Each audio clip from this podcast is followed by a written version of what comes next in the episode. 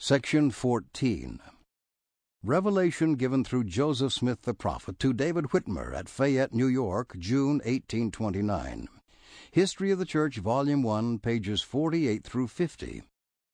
The Whitmer family had become greatly interested in the translating of the Book of Mormon.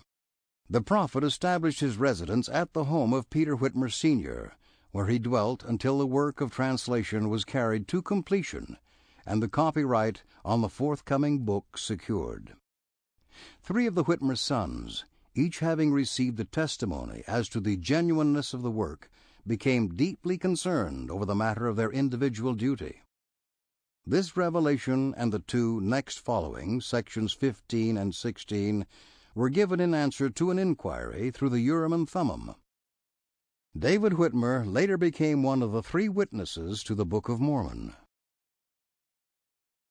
1 through 6. Labors in the vineyard will gain salvation. 7 through 8. Eternal life is the greatest of God's gifts. 9 through 11. Christ created the heavens and the earth. A great and marvelous work is about to come forth unto the children of men. Behold, I am God. Give heed to my word, which is quick and powerful, sharper than a two-edged sword, to the dividing asunder of both joints and marrow. Therefore give heed unto my word. Behold, the field is white, all ready to harvest. Therefore whoso desireth to reap, let him thrust in his sickle with his might, and reap while the day lasts, that he may treasure up for his soul everlasting salvation in the kingdom of God. Yea, whosoever will thrust in his sickle and reap, the same is called of God. Therefore, if you will ask of me, you shall receive. If you will knock, it shall be opened unto you. Seek to bring forth and establish my Zion. Keep my commandments in all things. And if you keep my commandments, and endure to the end, you shall have eternal life, which gift is the greatest of all the gifts of God.